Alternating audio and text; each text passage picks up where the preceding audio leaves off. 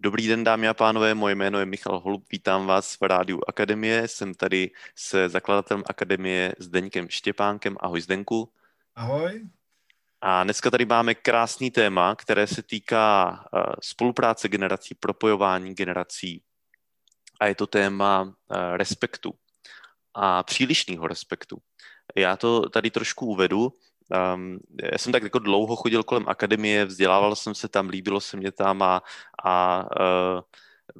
občas jednou nebo dvakrát si pamatuju, že Zdeněk mě tak jako kdyby jako nabídl, že bychom třeba jako mohli spolupracovat, nějak to tak zmínil a já jsem jako vždycky, já jsem to taky měl v hlavě od začátku, ale vždycky jsem tam měl jako někde v podvědomí a až později jsem na to přišel, že vlastně jako bych Zdenka nechtěl jako zklamat, jako, jo, tak jako vlastně, že ještě ne, že ještě jako do toho nepůjdeme a pak jako jsem si to uvědomil, že to vlastně jako není jako můj problém a to je ta jedna část toho, kterou bych chtěl začít.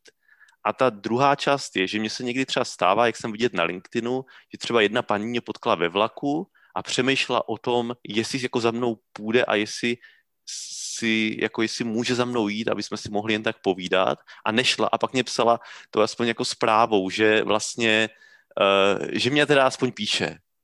Jo? A mě to teda přišlo jako příliš, jo? A zažívám to od některých lidí, že to třeba nevysloví, ale vidím jako tu energii v tom, že mě berou jako něco, co vlastně nejsem a vytváří to jakousi bariéru. A je to jako bariéra toho přílišného respektu. A tohle vlastně s tebou, Zdenku, chci otevřít, jakou ty s touhle bariérou máš zkušenost a co vlastně s tím, vzhledem k těm generacím, když mají generace spolupracovat a je tam ten přílišný respekt, tak co vlastně jedna i druhá strana může udělat pro to, aby ten přílišný respekt zmizel a díky tomu mohli opravdu něco spolu tvořit.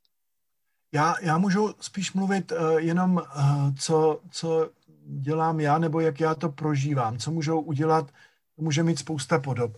Ale pro mě jako tu starší generaci, přesně to, co jsi popsal, ten tvůj příběh ve vztahu ke mně, tak mě už normálně i tyhle ty příběhy bolej. Já je znám, já už to zažil tolikrát, jo, v různých podobách, že si třeba někdo mě postaví na nějaký pěrestál a mně je to vlastně jako nepříjemný.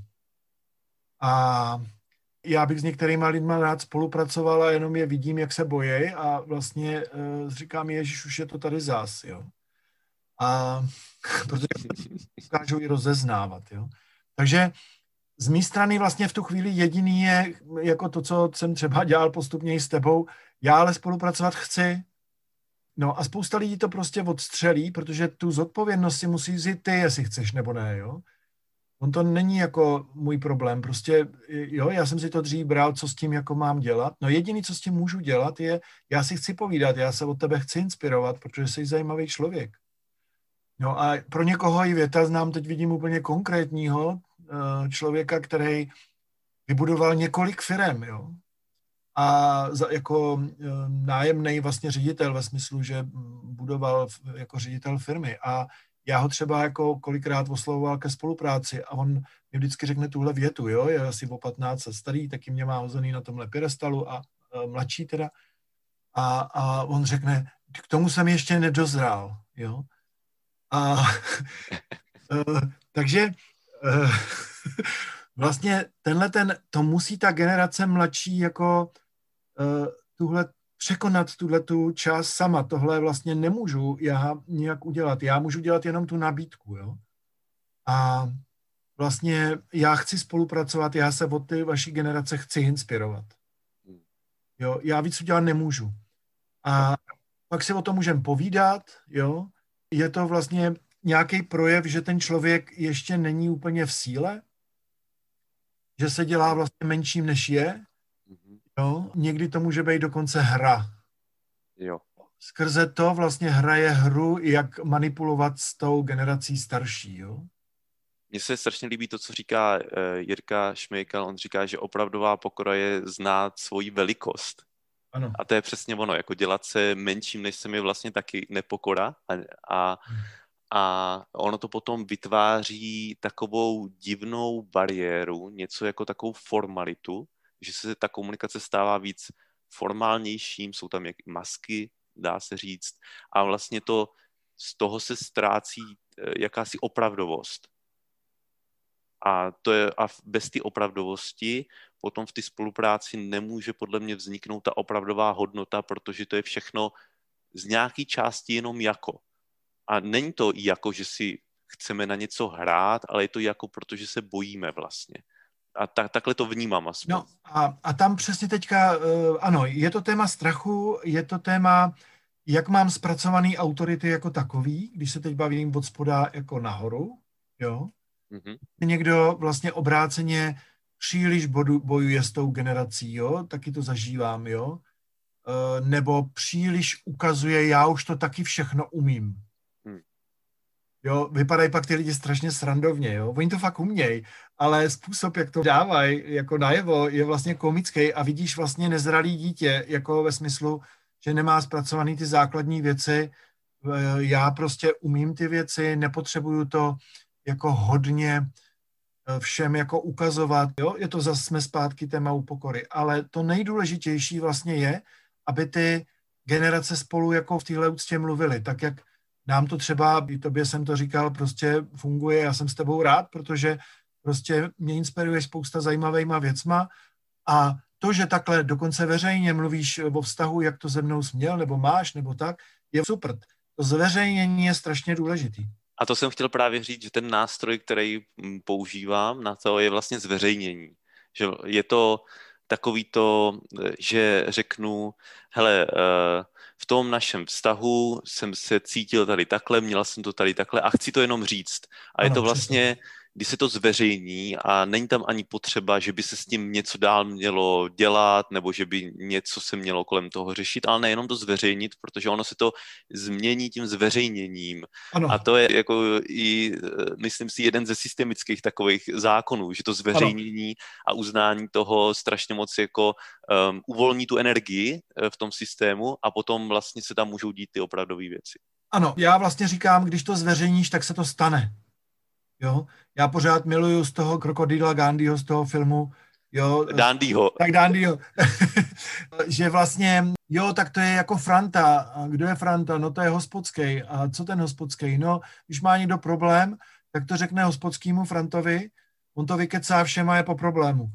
A to je vlastně základní jako idea, jo, kdy zveřejňujeme ty věci mezi sebou v generacích s úctou, že to prostě teď takhle mám, že mě to bolí, nebo že se v tom neumím chovat, aniž bych požadoval od toho druhého změnu. Mm-hmm. Mm-hmm. To je ten základ. Jako, mm-hmm. Protože některý, mě to nevyhovuje, jo? Některá mladší generace říká, víš, tohle jako není úplně pro mě. Říkám, jo, rozumím, tady to takhle je. Mm. A to buď respektuješ, nebo ne, že jo. Ne, to já musím být hodně svobodný. To je taky nezralej člověk. Jo? Ve smyslu, že mě chce přesvědčit změnit nějaký systém. Jo? Já si pamatuju historii, že jsem říkal, hele, to si založ firmu a to je OK, to já se nebudu zlobit, ale já tuhle firmu vedu a já ji někam vedu a jestli chceš, tak budeš mým týmu, že jo? Jo. Takže vlastně hlavně mě nevykládej o tom, jako jak mám víc tuhle firmu, to není jako tvoje téma. Ale nicméně, co se ti líbí, nelíbí, co bys dělal jinak, s respektem ke mně je skvělý.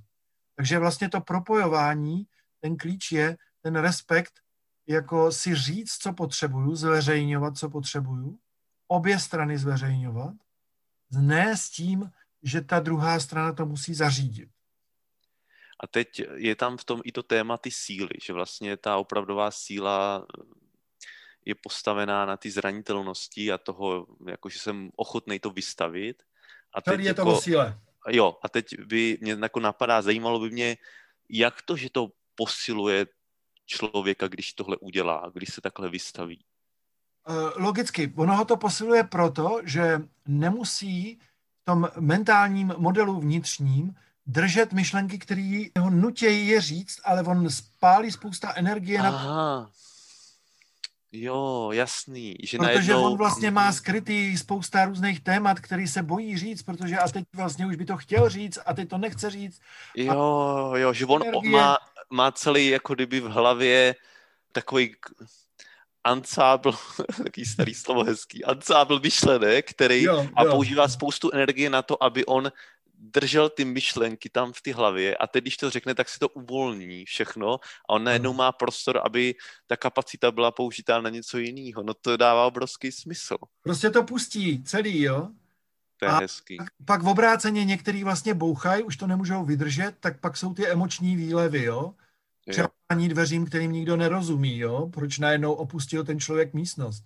Protože on už to nemůže ustát, už to nemůže udržet, jo? Tak musí zmizet, utíct. Ale ve chvíli, kdy to smyslu ty myšlenky ven, pustí je, nechá je projevit v tom světě a tak vlastně postupně se stanou kultivovaný. Nebude tam to ty věci typu, jakože nějak osočuju se nebo něco nějak hodnotím.